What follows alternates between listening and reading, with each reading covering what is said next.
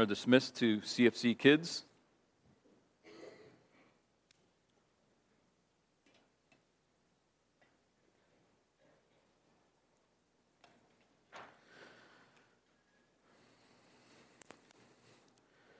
This morning, Jesus is going to address the issue of greatness. And I think probably some of us, maybe a lot of us, um, we wrestle with this desire for greatness. Ever since you were a little kid in the toy room and you had gotten to a toy first and then another kid wants to play with it, probably most of us weren't like, oh, sure, I love you.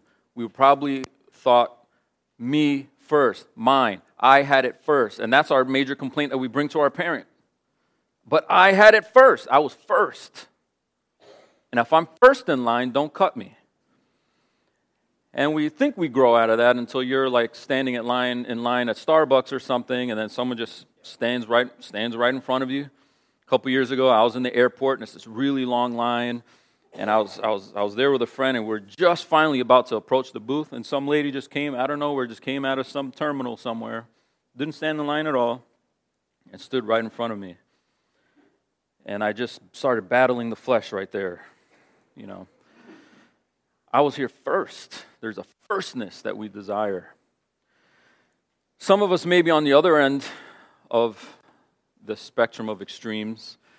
Um, don't really have a desire for firstness because we don't really have much ambition at all.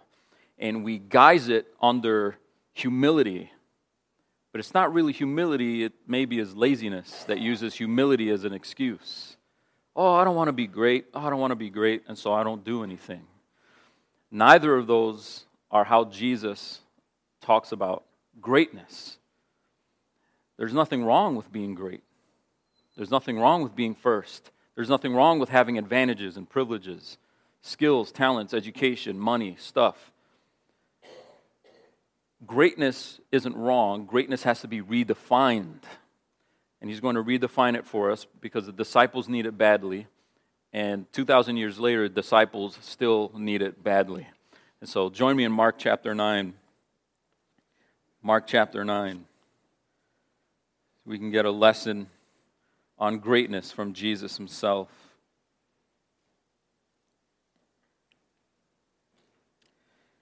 If you look at verse 30, we, we jump right in uh, with Jesus and his disciples. They went on from there where they were, where we were last week.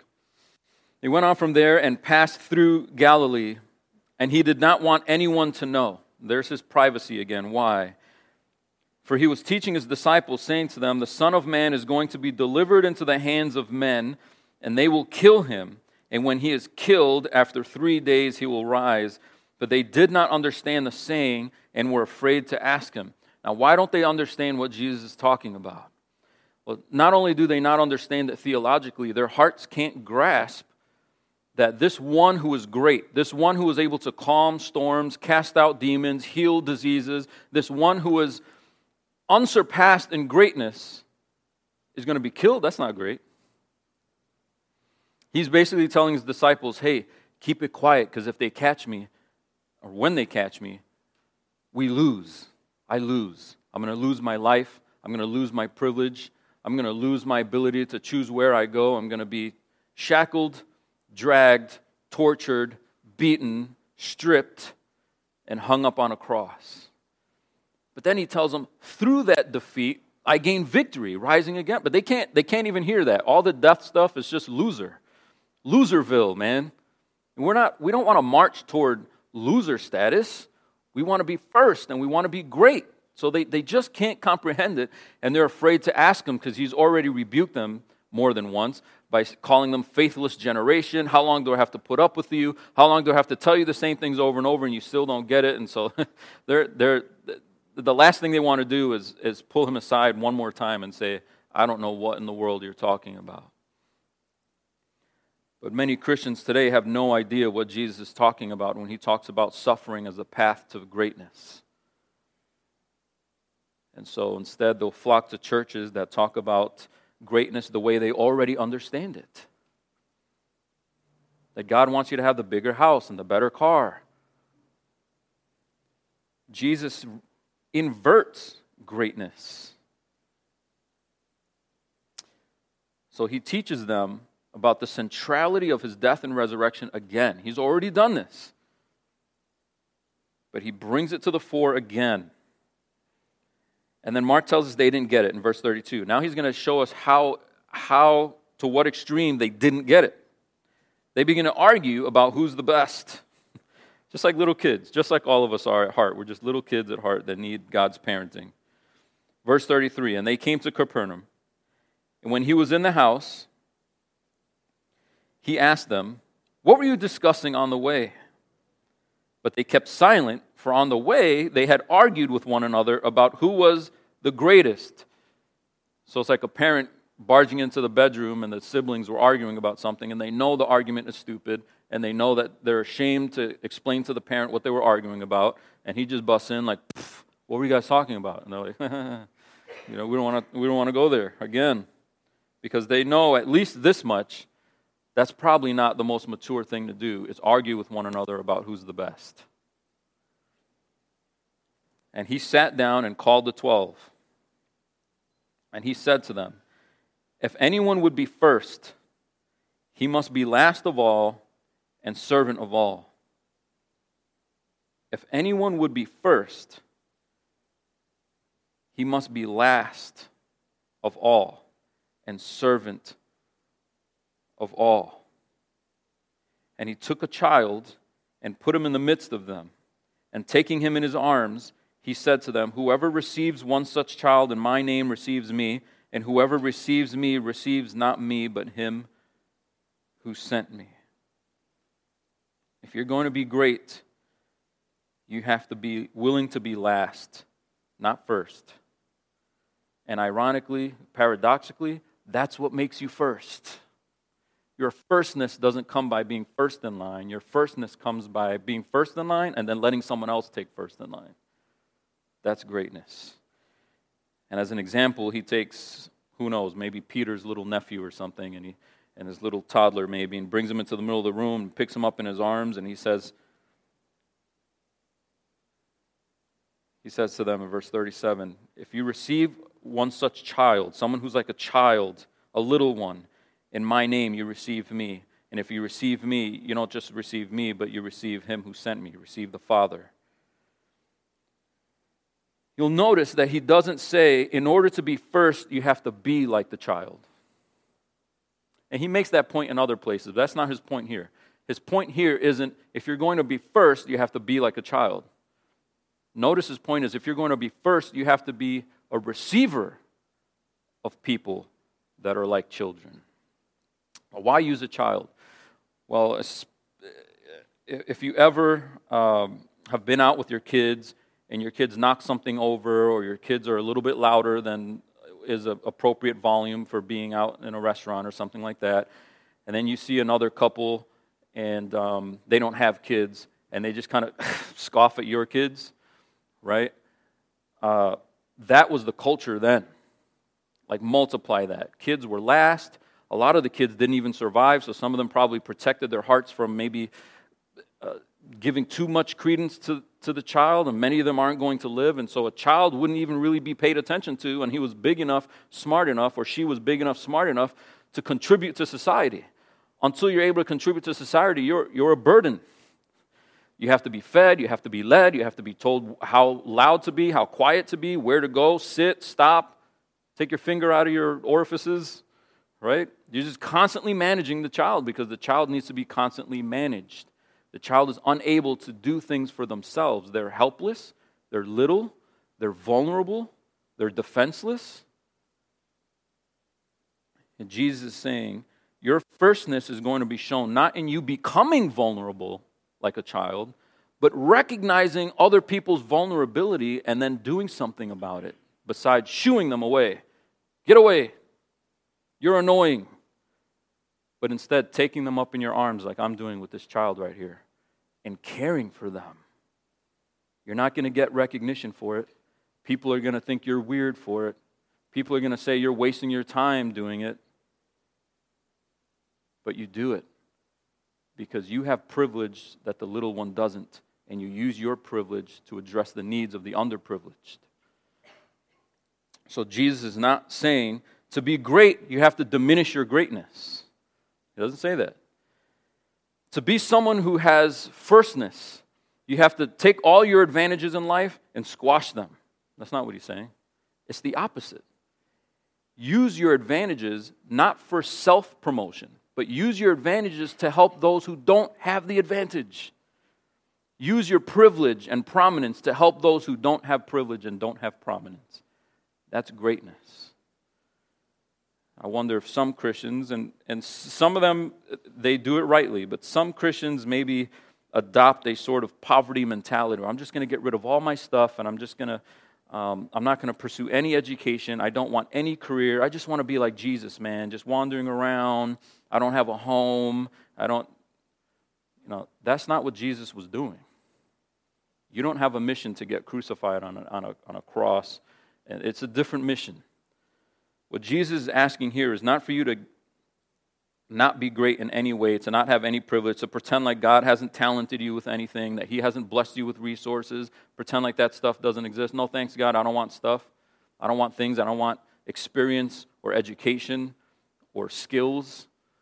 No, He's saying, use your greatness to help those that aren't great, to help those that need help. So he doesn't want you to eliminate greatness, diminish your advantages, but address the little ones. So then he has a case in point. Here's an example of how the disciples didn't get it. It's really ironic. So, verse 38 John said to him, and this probably wasn't in the same conversation, but at some point, this conversation happened, and Mark is putting it here so you can get an exa- see an example of what Jesus was trying to fix and undo in the hearts of the disciples. John said to him, Teacher, we saw someone casting out demons in your name, and we tried to stop him because he was not following us. But Jesus said, Do not stop him, for one who does a mighty work in my name will be able soon afterward to speak evil of me. For the one who is not against us is for us. For truly, I say to you, whoever gives you a cup of water to drink, because you belong to Christ will by no means lose his reward. So just stop there a second. What is the complaint of the disciples? Because when I'm reading this, I'm like, man, what is the big deal? There's a lot of demons out there, apparently. We talked about that last week. So many people are, are oppressed by demonic powers, especially when and where they are in the Gospel of Mark. And John and the disciples go up to some guy who was expelling demons and going, hey, Stop that. Why does he want him to stop? He says, because he wasn't following us. It wasn't because he wasn't doing it right. It wasn't because he was casting out demons in the name of some other God or something like that. They weren't following us, man. They weren't wearing the, the Discipleship 12, the D12 t shirt with the disciples' pictures on it. You know, they weren't, they didn't have the signed, autographed commission from Jesus like we do. The 12 had, from Jesus himself, been given the authority to go out and cast demons. They spent personal time with Jesus. They've been educated during these almost three years uh, through the personal instruction of the greatest teacher to ever live. And then they see some guy who, he's not part of the group. He's not part of the 12. This isn't the 13th disciple. It stops at 12, man. 12 tribes, of Israel, 12 disciples. Don't you get it? There is no 13th. Stop. He was an official, and his official status, his unofficial status, bothered the disciples. So, what Mark is help, asking you to see is remember when Jesus picked up that little child and said, Hey, if you receive a little one who, who doesn't have the same privilege and status as you, that's discipleship. That's greatness. But if you reject them, that's loserville.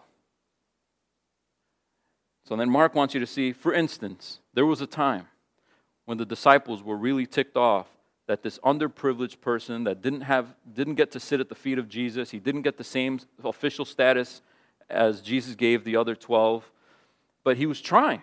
He was out there, he was casting out demons, and what's ironic is It says he was casting out demons. Not that he was just trying to, but he was actually casting out demons. And when you look at the previous paragraph that we looked at last week, verse 28, the disciples came to Jesus and said, Hey, why couldn't we cast out the demons? This guy's doing what they couldn't do. But he didn't have the label, he didn't have the official status, he didn't have the same education as they did, they didn't have the same access to Jesus as they did. And John is one of the inner three. He got to see the transfiguration. When Jesus pulls aside three and leaves behind the other disciples, John is in that inner core group. And that's probably what prompted their debate about who's the greatest. Well, I was on the Mount of Transfiguration, yeah, but I was standing closer. I had the idea about building tents for Elijah and Moses. And then the other guy says, Yeah, but Jesus shot it down, so it was a stupid idea. I'd rather not bring up an idea than bring up a stupid idea that Jesus said is dumb. And so you're just using your imagination to imagine how they can argue about who's the greatest. When we sat in the boat, I was next to him. Remember that pillow he slept on in the storm? I brought that pillow. You know, just clinging to any kind of advantage they could possibly cling to. And then here you have a guy who hasn't even been in the boat with Jesus, and he's casting out demons right on the heels of them failing to cast out one particular demon. And they don't like it. And Jesus is saying, if you're truly going to be great, you're going to help that brother. You're going to receive that brother. Because he's not against us, he's for us. Everyone's not going to have the same privilege and status as you, but we're all on the same team. So stop thinking me and start thinking we.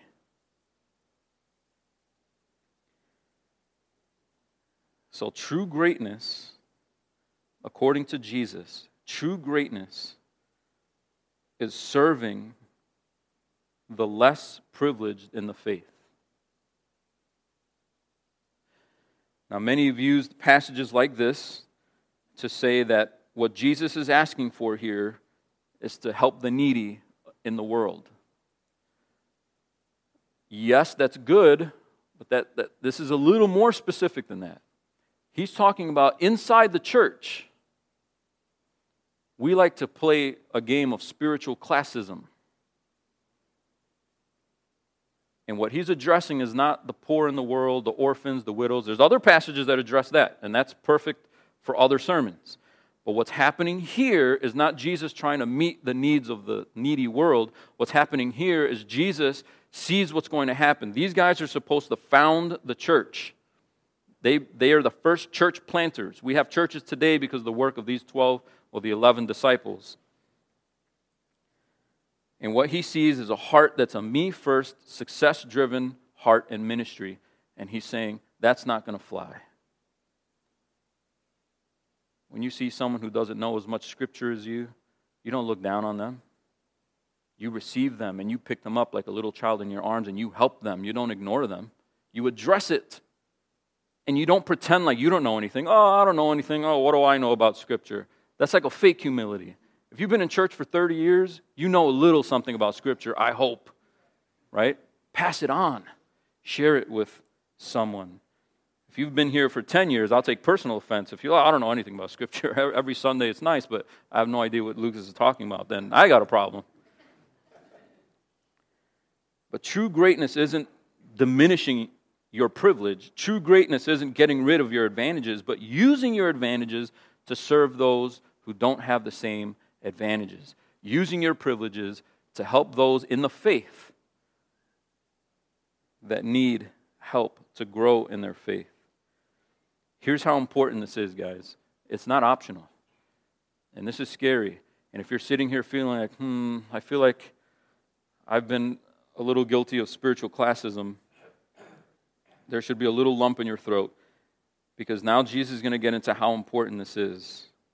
Verse 41, he says, Truly I say to you, whoever gives you a cup of water to drink because you belong to Christ will by no means lose his reward. How do you gain reward in Christ's eyes? It's by giving that help, that sustenance, that life giving assistance, that water to drink to those who are thirsty in the faith, spiritually speaking, especially in this passage. And I love how he turns it to them. He's not saying, if you give a cup of water to someone else, he's saying, you're going to be in a point where you're the spiritually vulnerable, where you're the one who needs water, where you're the one that needs help. And these guys are going to die for the faith. And people can ignore you or help you. And the ones that help you, those are the ones that gain a reward. What about those that don't help? What about those that hurt others? Look at verse 42. Whoever causes one of these little ones who believes in me to sin or to stumble, what little ones? Is he talking about kids? No. Just like he wasn't talking about bread. What is he talking about when he's talking about bread and leaven? He's talking about teaching and the gospel. He's not talking about little children, he's talking about vulnerable disciples, people that don't have the spiritual status that the apostles have. Whoever causes one of these vulnerable ones, these little ones who do believe in me, right? So these are disciples, but they're little in some way. Help my, help my unbelief, right? Whoever causes them to stumble, the ESV says sin, but the word is to scandalize, to stumble them, to offend them, or to cause them to fall away in their faith. It would be better for him if a great millstone, a really heavy rock, okay, it would be better for him if a great millstone were hung around his neck and he were thrown into the sea. That's a torturous death, ain't it? A big heavy rock tied around your neck and then you're chucked into the ocean. That's mafia, right? That would be better off. You would prefer that than the wrath and judgment that's waiting for you from the Father. If you use your superiority, your privilege, and your status to cause people to go, man, I tried church, but I just felt like I just couldn't fit in and I didn't know anything and they all used big words and no one tried to help me and so I just decided never mind and I don't go to church anymore. Woe to that church. Jesus doesn't drop this bomb every single time he says something. But it'd be better for you to drown. It would be better for you to get drowned in the sea than to cause hurt to a young disciple in the faith. Don't hurt them, help them. So Jesus is using this as a proof of faith. I hope I'm not going out on a limb here, but in verse 41, when he says, If you help those that are vulnerable, if you help the little ones, if you receive them, then you won't lose your reward. I don't think he's talking about a crown, a mansion, a golden car, I don't know, whatever we might think is going to be cool about the new earth. I don't think that's what he means by reward. I think he means you will gain the Father. Where do I get that? Back up in verse 37. What do you get if you receive a child? What do you get if you welcome and are hospitable and help a little vulnerable disciple in the faith? If you receive the child, you receive Jesus. And if you receive Jesus, you receive the one who sent Jesus, who is the Father. And then you might go, well, the reverse isn't necessarily true. If I don't receive a little one, if I don't receive a little one, Maybe I just, I still get the Father, and he's going, no, no, no. You get judgment. You get thrown into the sea under God's wrath. So what Jesus is saying is this is this is proof of discipleship. If you say I'm a disciple, but your life bears out the fact that you really could care less about other disciples, you might end up in an ocean. But if you're a disciple, you say you're a disciple and you help other disciples, Jesus is saying, that's it. That's it. That's greatness. That's discipleship. Discipleship is helping others in the faith. I don't know any other way to read this. At first glance, you look at this and it just looks random. Jesus talks about the cross in verses 30 to 32, and then it's an argument about who's the greatest in verses 33 to 37, and then some random guy is casting out demons and it ticks the disciples off in 38 to, to 40. And then 41 to 42, it's about receiving little ones and not losing your reward or hurting little ones and getting thrown into the sea. And it kind of looks random, but the vulnerability of young disciples in the faith connects all of it. So, verses 30 to 32, Jesus is recentering them on what counts. What is church about? What is discipleship about? How easily can church and the Christian life become about status? Pretty easily. I don't hear a lot of this here, and I thank God for that. I thank God I'm not in a church where I hear a lot of this, but we just hear it through the grapevine so much where people care more about the seat that they favor. I mean, James brings this up in, in, his, in his epistle, doesn't he? If you care more about who's sitting where, you got problems. Someone took my parking spot. I like to park by the shade or something. We come in we want to hear the songs that we like our favorite songs.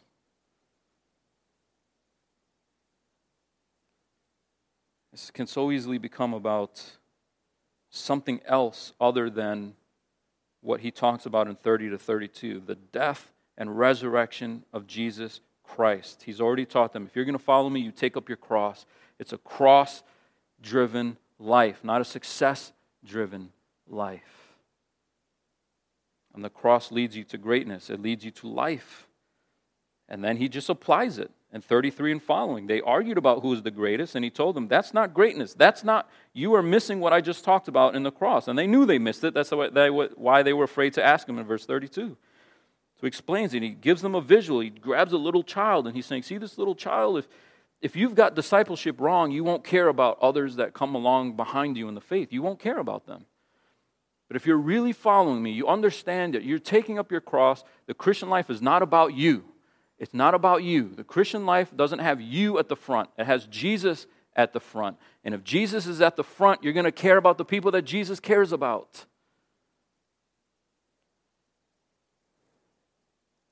And then the example comes up about this guy who doesn't have official status, and then Mark is saying, See, that's the little child. Not the orphan or the homeless person.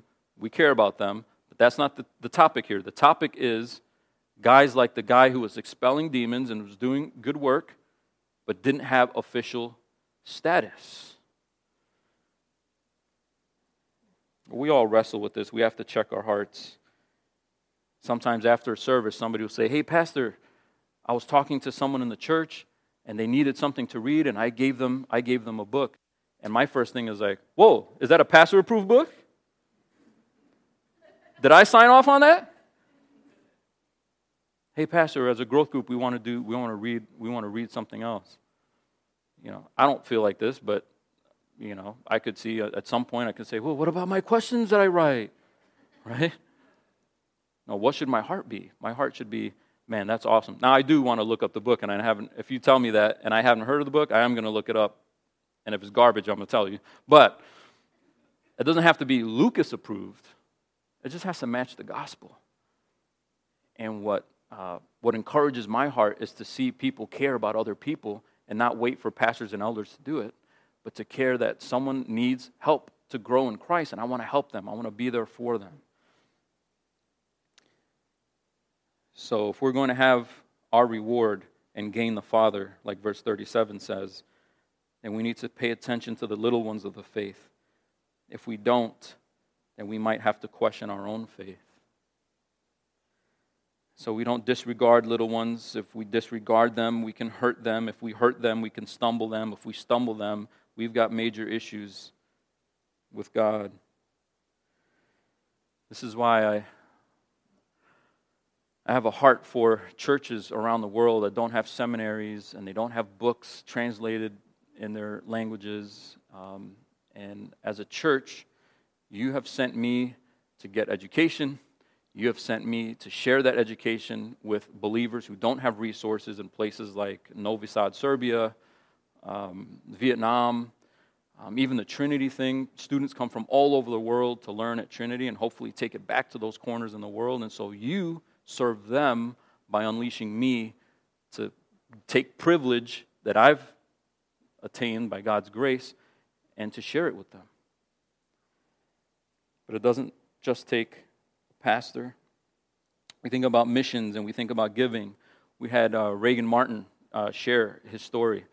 Uh, and when he was up here sharing about wanting to go down to South Africa, um, we explain to you that, hey, we're taking a percentage of our giving. What we take in, we're taking a percentage and routing it to uh, his ministry so that he can go to South Africa and train pastors to preach God's word instead of some other garbage. So, as you give, he's helped. And I think sometimes we're so allergic as pastors, I'm talking to pastors, we're so allergic to asking people to give because of so many abusive churches. All they want is money, and then the next week they roll up in some expensive car, and you're wondering, where, where's the money going?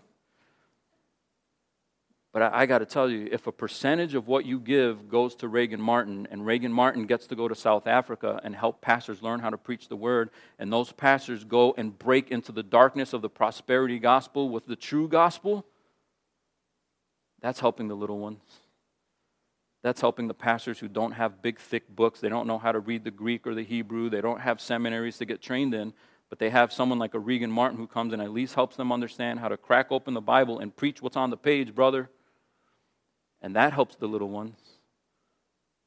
So, as you think about giving, think about Regan Martin and think about the little ones that are affected and helped. The cup of water spiritually that's given to them by what you give. Maybe you're in here this morning and you've been hurt by church. I hope it wasn't our church, but maybe it was. We're not perfect please let us know. But if you've been hurt by other disciples who were abusive, who uh, were spiritual classists, who made you feel like uh, a loser for not being up to par spiritually, as soon as they found out some failure you had in your background, they just dismissed you and didn't care for you, and you were hurt by that, you should have been hurt by that. Stay. Stay. Don't let that stumble you. God's wrath is reserved for them. Don't spend another moment toiling about it in your mind and in your heart. Let God take care of that. Let God take care of the abusive churches. Stay. Grow in your faith. Maybe you're in here and you look at your life and you've not been very helpful toward little ones. Maybe because you don't feel like you have much privilege to help them with. You haven't been to seminary. You don't read the Bible in its original languages. You don't read thick commentaries. And so, what am I really going to help them with? I'm not a perfect prayer warrior, you might think. I don't read the Bible every day. And so, I'm kind of weak, so someone else should probably help them. Do you read the Bible at all? If I said turn to Matthew, would you know where, where to go? You're already ahead of a lot of people. Do you know how to explain the gospel? Do you know why we take communion? What does the broken bread mean? You're already ahead of a lot of people. And so maybe you can start identifying what are the advantages in my life? What do I know? And let's not get hung up on all the things that we don't know. What do we know? Have you been married a long time? Most people haven't. Can you share some tips? Can you share some stories of God's grace, how He's seen you through? about perseverance? Was it always smooth sailing?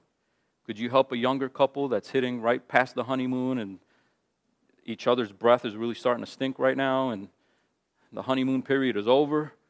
Do you remember that hump? Can you walk with a younger couple and talk about life? Even if you're, you don't use big theological words, can you just talk about life? Do you remember what it was like starting out in your career? Do you remember what it was like going to college for the first time? and leaving home and being surrounded by a bunch of people that aren't Christian, leaving your kind of Christian bubble.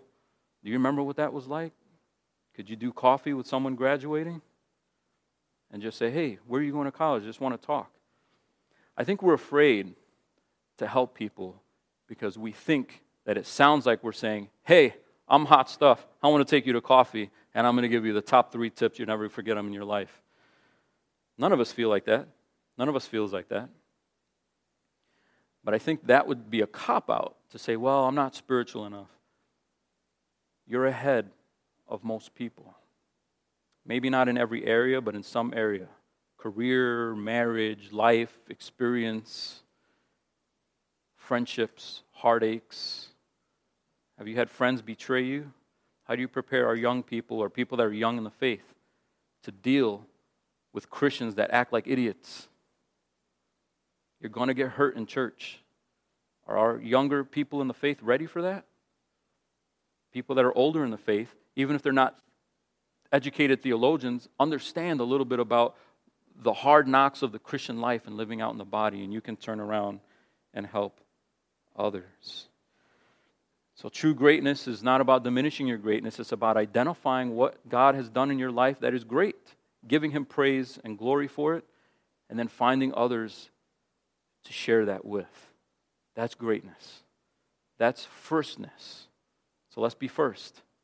Not by being first in line, but by using our privilege and position to help others get ahead in their growth in Christ. Let's pray.